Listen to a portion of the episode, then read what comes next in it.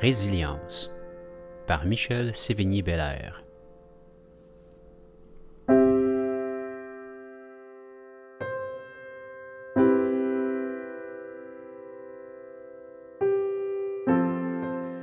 Bonjour, chers auditeurs et chères auditrices. Mon nom est Michel Sévigny-Bellaire et je vous souhaite la bienvenue à ce cinquième épisode de mon podcast Résilience. Cette fois-ci, je vous accompagne pour un autre voyage au cœur de mon parcours et de la vie. Étant un individu en quête d'enseignement, j'aime bien me tourner vers la vie en général pour apprendre, observer et ainsi mieux me connaître et continuer à évoluer jour après jour à travers la maladie ainsi que les défis que ça peut apporter. Pourquoi je parle de la vie en général? Depuis que j'ai traversé les épreuves fin 2019 et 2020, je réalise que la nature, la vie, tout ce qui nous entoure est source constante de petits miracles.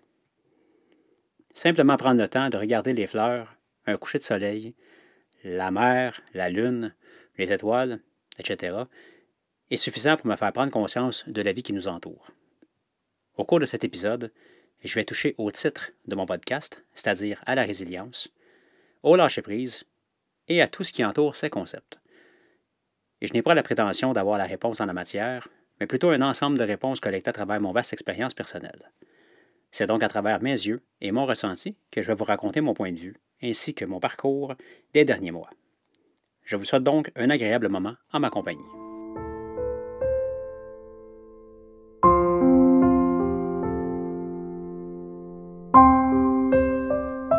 Il est difficile de parler de résilience sans parler de pandémie.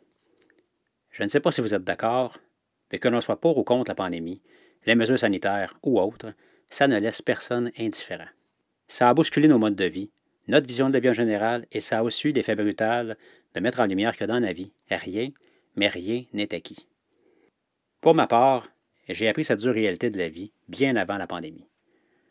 La maladie est venue me jeter cette douche d'eau froide au visage et me faire réaliser à quel point j'avais tendance à tenir, sans même m'en rendre compte, la vie pour acquis. Pour vous l'avoir dit au cours du deuxième épisode, lorsque la maladie vous retire des privilèges aussi simples que de boire, manger, prendre une douche, uriner, etc., ça remet beaucoup de choses en perspective. Pour ma part, j'avais tendance à éviter le plus possible de me sortir de ma zone de confort et détester l'inconnu.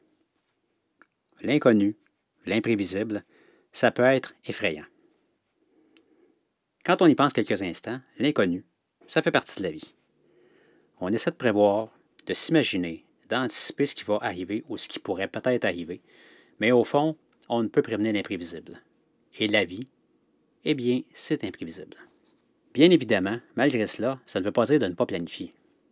Cependant, est-ce qu'on peut être sûr à 100% que ça va se passer de la sorte? Si tel est le cas, expliquez-moi comment personne n'a pu venir voir la crise du papier de toilette en début de pandémie. Pour avoir travaillé à titre de paramédic, je peux vous confirmer une chose. Il n'y a rien de plus imprévisible qu'un être humain en situation de crise. Long détour pour vous ramener en mars 2020. Oui, le fameux mois de mars où l'OMS a qualifié la situation de la COVID-19 comme pandémie. D'un coup, boum, en plein visage de tous et chacun, c'était du jamais vu. Confinement, interdiction de voyager, interdiction de se déplacer entre les régions. Tout à coup, tout devenait dangereux aller à l'épicerie, sortir à l'extérieur, rencontrer des gens, c'est comme si chaque personne devenait potentiellement un danger. Pour plusieurs, l'arrivée de cette crise est venue avec une bonne dose d'anxiété. Et cette anxiété, pour beaucoup de gens, était un nouveau concept pas très chouette à découvrir. Que va-t-il arriver? Est-ce que ça va être long? Va-t-on en mourir? Est-ce que la vie reviendra comme avant? Euh, est-ce que c'est normal qu'on se fasse enlever des droits? Est-ce que, est-ce que, est-ce que? Tant de questions sans réponse. En passant, c'est ça l'inconnu. Eh bien, lorsqu'on se fait annoncer une maladie grave, et c'est exactement ce qu'on vit, de l'inconnu. D'ailleurs, la résilience, c'est en partie apprendre à naviguer dans l'inconnu. Après avoir traversé les diverses épreuves de 2019-2020, telles que mentionnées lors du troisième épisode, j'ai obtenu mon congé de l'hôpital après avoir reçu un autre choc électrique au cœur en février 2020 soit une semaine après que mon cœur ait traversé une intervention. Je ne sais pas si vous pouvez vous imaginer la crainte que cela peut engendrer. Tu viens de te faire opérer afin de calmer l'arythmie en question et donner enfin une pause à ton cœur. Et là, la même arythmie pour laquelle tu viens de te faire opérer ressurgit et t'envoie à l'hôpital une semaine après. Mettons que ce n'est rien pour aider à l'anxiété que j'ai développée à la suite de mon séjour aux soins intensifs coronariens. Disons-le franchement, la peur de mourir, je l'avais bien réellement collé au cul. Vous souvenez-vous, je vous ai mentionné lors du troisième épisode que durant mon séjour aux soins intensifs, j'avais réalisé à quel point je voulais vivre. Eh bien, je peux vous confirmer que de vouloir vivre, malgré ce qui arrive, est une chose, mais ça n'enlève pas les peurs et ça ne change pas la situation du jour au lendemain. Ça prend de la patience, du temps et de la résilience. Bref, j'ai passé les jours suivant mon retour à domicile, assis dans mon divan, quasi paralysé. J'étais pas capable d'être fonctionnel. Écouter la télévision me ramenait à ma peur de mourir. Je dormais même dans le divan quand j'étais rendu que j'avais peur de dormir sur le dos par peur de déclencher d'autres arythmies. Et vous savez, la peur d'avoir peur qui fait peur? Je vous donne un scoop, ça sera certes le sujet d'un autre épisode, la fameuse peur. Juste vous le décrire, ça me fait réaliser à quel point je me suis retrouvé en choc post-traumatique. Et nous voici maintenant en mars 2020. Je suis rendu à 118 livres car j'ai perdu beaucoup de masse musculaire en lien avec les nombreuses hospitalisations. Je dirais environ une quarantaine de livres là, versus mon poids, euh, mon poids normal. J'ai mal au dos sans bon sens, causé par trois fractures vertébrales qui, eux, ont été causées par des chocs électriques en lien avec la maladie et l'ostéoporose. D'ailleurs, je reviendrai dans un prochain épisode. Je mesure donc, attachez-vous bien, un pouce et demi de moins que ce que je mesure en temps normal. Oui, oui, vous avez bien compris, j'ai rapetissé. Ça vous donne une idée de la gravité des fractures vertébrales. De plus, comme j'ai reçu deux greffes de rein, pas une mais bien deux, je dois prendre des antirejets, plus communément appelés des immunosuppresseurs dans le jargon médical, afin d'affaiblir volontairement mon système immunitaire. Et comme j'ai dû recevoir un traitement agressif d'immunosuppression en 2011, lors de l'épisode du rejet sévère de ma première greffe, mon système immunitaire est encore plus vulnérable. Ce qui me place dans la case des gens hautement à risque en pleine pandémie. Donc, après l'annonce de la pandémie, la panique m'a pogné trois choses. Là, là j'ai paralysé pour vrai. Que va-t-il m'arriver? Et si je retombe malade? Et si je devais me rendre à l'hôpital? Et si j'ai un de mes spécialistes qui se retrouvait malade? Et si, et si, et si? Ma tête virait tellement vite que je pensais que le crâne était pour me prendre en feu. Je vous jure qu'à ce moment-là, la résilience était un concept pas très présent dans mon crâne, hyper stimulé. Afin de diminuer le plus possible les risques de contact, puis d'épicerie, de dépanneurs, de restaurants. Plus de contact, évidemment. Étant célibataire et sans enfant, et étant à risque, la pandémie venait de me compliquer l'existence, pas rien qu'un peu. Comment réussir à m'alimenter? Moi qui étais habitué à l'épicerie quasiment chaque jour, et qui ne cuisinait pratiquement pas, par manque d'énergie, d'appétit et autres. J'ai fini par faire ce que je pensais faire de mieux, c'est-à-dire m'adapter. Je vous confirme cependant que ça ne s'est pas fait en claquant des doigts, ni sans effort. Depuis quelque temps d'ailleurs, j'avais recours à un service alimentaire du genre pas trop lente, afin de recevoir au moins un repas chaud par jour. Cependant, après quelques semaines, en début de pandémie, c'était plus adéquat pour moi. Trop de troubles gastro-intestinaux, repas pas tant adaptés à ma condition et c'était malgré tout dispendieux. Et tant qu'à être isolé, complètement seul chez moi, ben pourquoi pas ne pas en profiter pour retenter ma chance dans ma cuisine? Ah ben non, je peux pas. Je suis pas capable, j'ai pas la force, j'ai pas la capacité, j'ai pas l'équipement, j'ai pas la place, bla bla bla. Là, ce que je viens de vous décrire, c'est ce que mon cerveau me chantait comme raison pour ne pas recommencer à cuisiner. Eh bien, savez-vous quoi? J'ai décidé de passer par-dessus mon hamster cérébral et je me suis remis à cuisiner.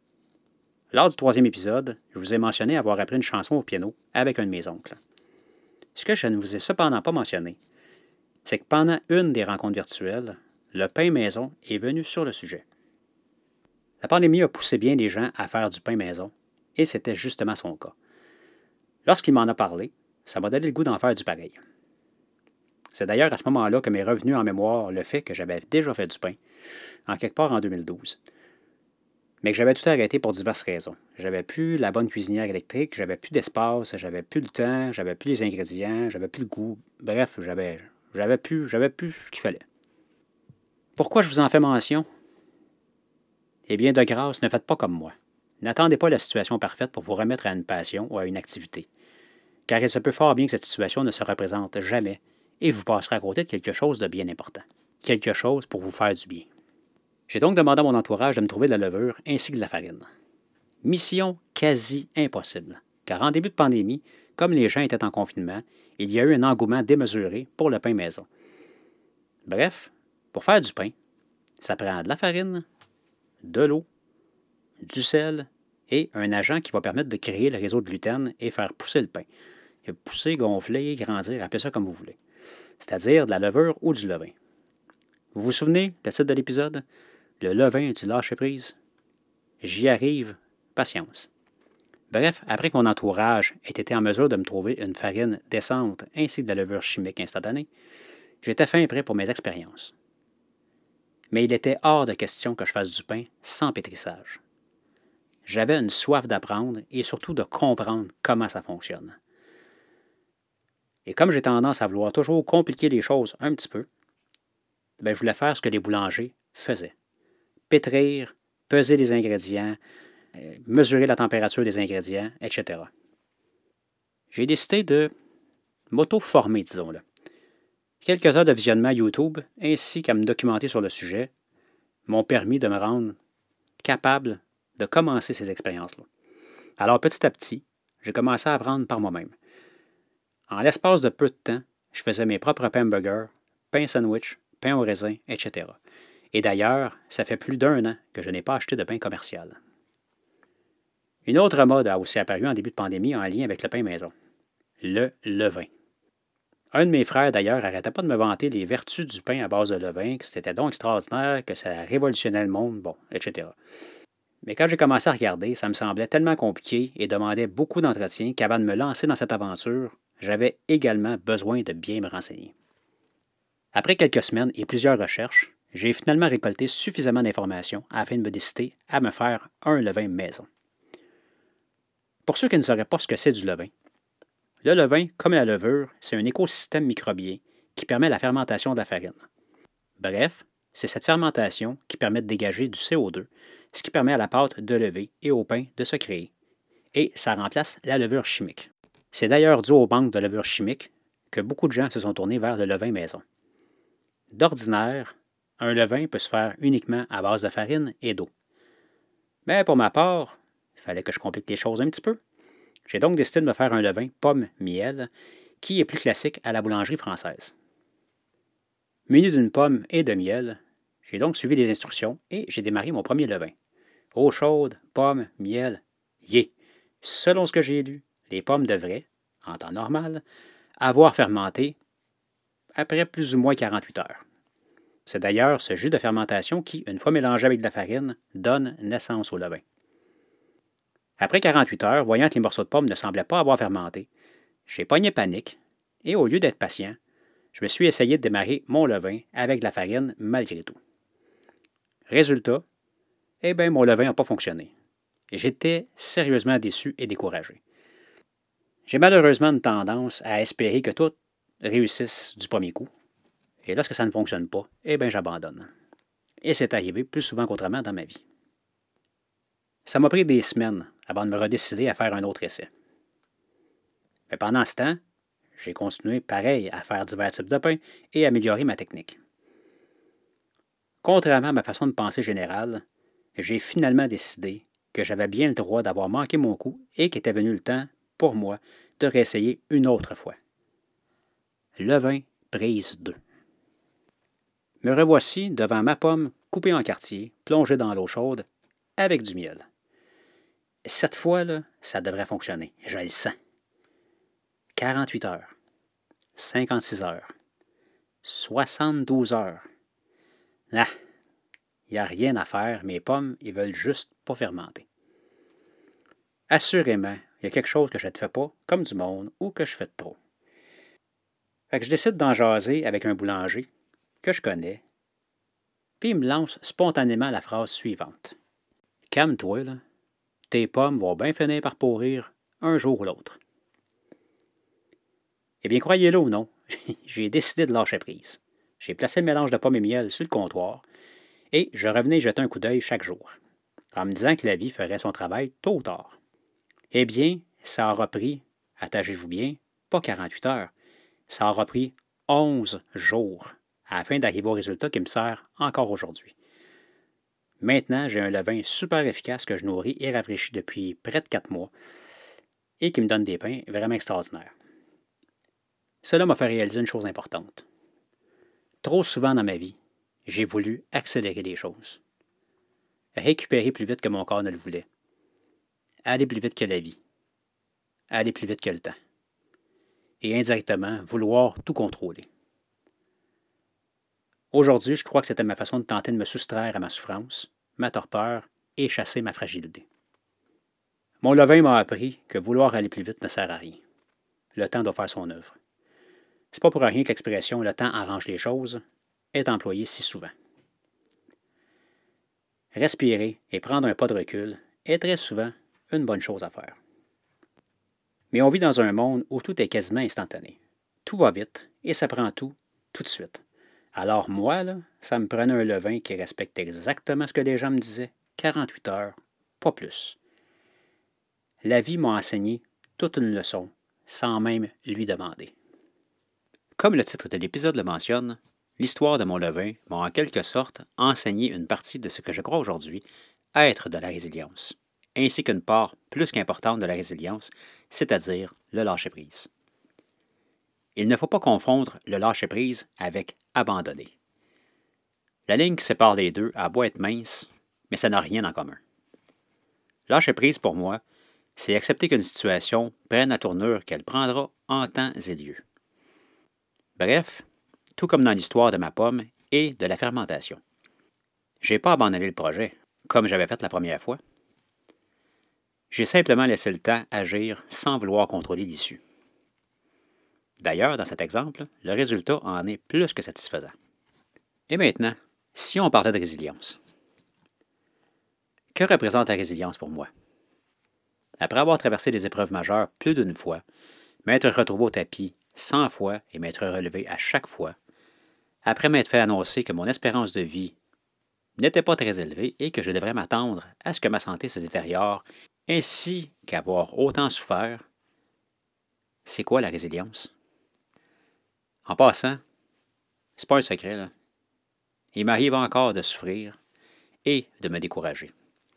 D'avoir l'impression que cette souffrance n'aura pas de fin, que ma situation va continuer à se dégrader.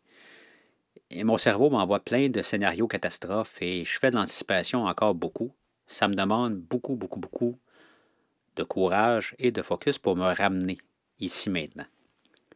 Tu sais, lorsque la douleur se pointe le nez, il est facile de vouloir abandonner parce qu'on je pense que l'être humain en général ne veut pas souffrir. Mais c'est d'ailleurs dans ces moments-là que la résilience prend tout son sens. Pour moi, la résilience se compose de trois éléments essentiels. C'est en fait beaucoup plus que ça, mais c'est ma façon de résumer ma pensée. Tout d'abord, la résilience part d'une soif de vouloir améliorer son sort, de vouloir aller mieux, ainsi que de s'aider. Pour être résilient, selon moi, il faut vouloir continuer d'avancer malgré l'adversité, d'évoluer malgré le doute, malgré l'inconnu et la souffrance, afin de vivre du mieux que l'on peut, tant qu'on peut, avec la situation qu'on a au moment où on la vit. Et je parle par expérience. Au mois de décembre 2020, lorsque je me suis retrouvé aux soins intensifs cardiaques, avec la peur de mourir au ventre parce que mon cœur venait de déraper solidement et que j'avais reçu une défibrillation la veille pour la même raison. J'ai tellement eu peur de mourir que ça m'a fait réaliser une chose ça m'a fait réaliser à quel point je voulais encore vivre et que malgré ma condition complexe et les douleurs, il devenait très clair dans ma tête que je ferais tout à mon pouvoir pour m'aider à continuer. Ensuite, ça prend une bonne dose d'acceptation. Accepter qu'on ne contrôle pas les choses. Accepter que la vie n'est pas toujours ce que l'on souhaite. Je vous le dis, accepter n'est pas chose évidente. Accepte-t-on à 100% ce qui nous arrive? Je vais être honnête avec vous, j'en doute. Est-ce que, pour ma part, avec tout ce que je traverse, j'accepte au complet ce qui arrive? La réponse est non. Il y a une partie de moi qui est encore enragée, découragée, triste, etc. La seule différence, c'est que maintenant, je m'efforce d'accepter cette partie, cette noirceur qui m'habite, et je fais tout en mon pouvoir pour prendre le dessus et déplacer mon focus sur ce que je suis capable et que j'ai le goût d'accomplir. Et finalement, l'adaptation s'adapter aux conditions de vie qui nous sont présentées, soit par la maladie, les épreuves ou la vie en général.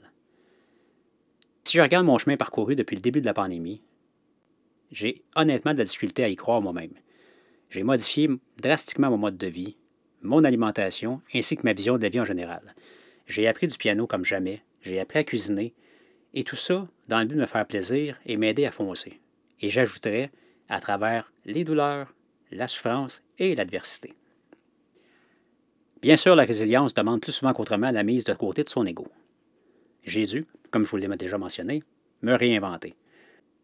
Me trouver plus petit, avoir l'impression que physiquement je ne suis plus moi-même, plus pouvoir aller à l'épicerie, ni même dans un dépanneur sans avoir peur d'être malade. Être seul chez moi et devoir m'adapter du mieux que je peux afin de me donner le meilleur style de vie possible dans mes conditions de vie actuelles. Apprendre à accepter que ma vie personnelle, professionnelle, amoureuse soit sans dessus-dessous, sans savoir si un jour ça redeviendra un peu plus normal. C'est pas mon genre de faire la morale, mais j'ai envie spontanément de vous dire ceci. Il se peut fort bien que vous traversiez des moments très difficiles en ce moment et que vous avez l'impression que vous n'en verrez jamais le bout. Lorsqu'on est en pleine souffrance, clairement, la lumière, on ne la voit pas. Quand on a les deux pieds dedans, c'est très, très difficile de voir qu'il se peut que ça soit mieux ou que ça aille mieux éventuellement. Mais pour ma part, c'est en focusant sur chaque chose qui me font du bien, plutôt que de faire le focus sur chaque malheur, que j'ai réussi à remonter la surface. Oui, ça prend du courage. Oui, ça prend de la volonté. Mais ça se fait. Et je vous le jure, dans mon cas, où je suis allé virer, il faisait noir, pas à peu près. Alors gardez espoir, car nous ne savons jamais ce que la vie nous réserve, et ce, même si nous sommes convaincus qu'on le sait. Le plus fascinant dans tout ça, c'est que malgré l'ensemble de ce qui m'a affligé depuis la pandémie, je n'ai jamais été aussi occupé. Entre la cuisine, la marche, le piano, les projets de création, la méditation, c'est fou. Depuis le début de la pandémie, j'ai passé au travail de plus de 30 kilos de farine. Ça vous donne une idée à quel point j'en ai fait du pain. D'ailleurs, j'en ai donné plus que passé à mon entourage. C'est ma façon à moi de donner au suivant et de me sentir connecté avec les gens. La résilience m'a permis de développer des passions et de me reconnecter avec l'artiste qui était enfoui bien au fond de moi. Alors maintenant, vous connaissez ma vision de la résilience et vous êtes à même de comprendre le titre de l'épisode. Avant de terminer, je vous pose la question suivante. Et vous, que représente la résilience pour vous? Vous considérez-vous comme quelqu'un de résilient? Chers auditeurs et auditrices, où que vous soyez, je vous souhaite une agréable journée, gardez espoir et à très bientôt pour un prochain épisode.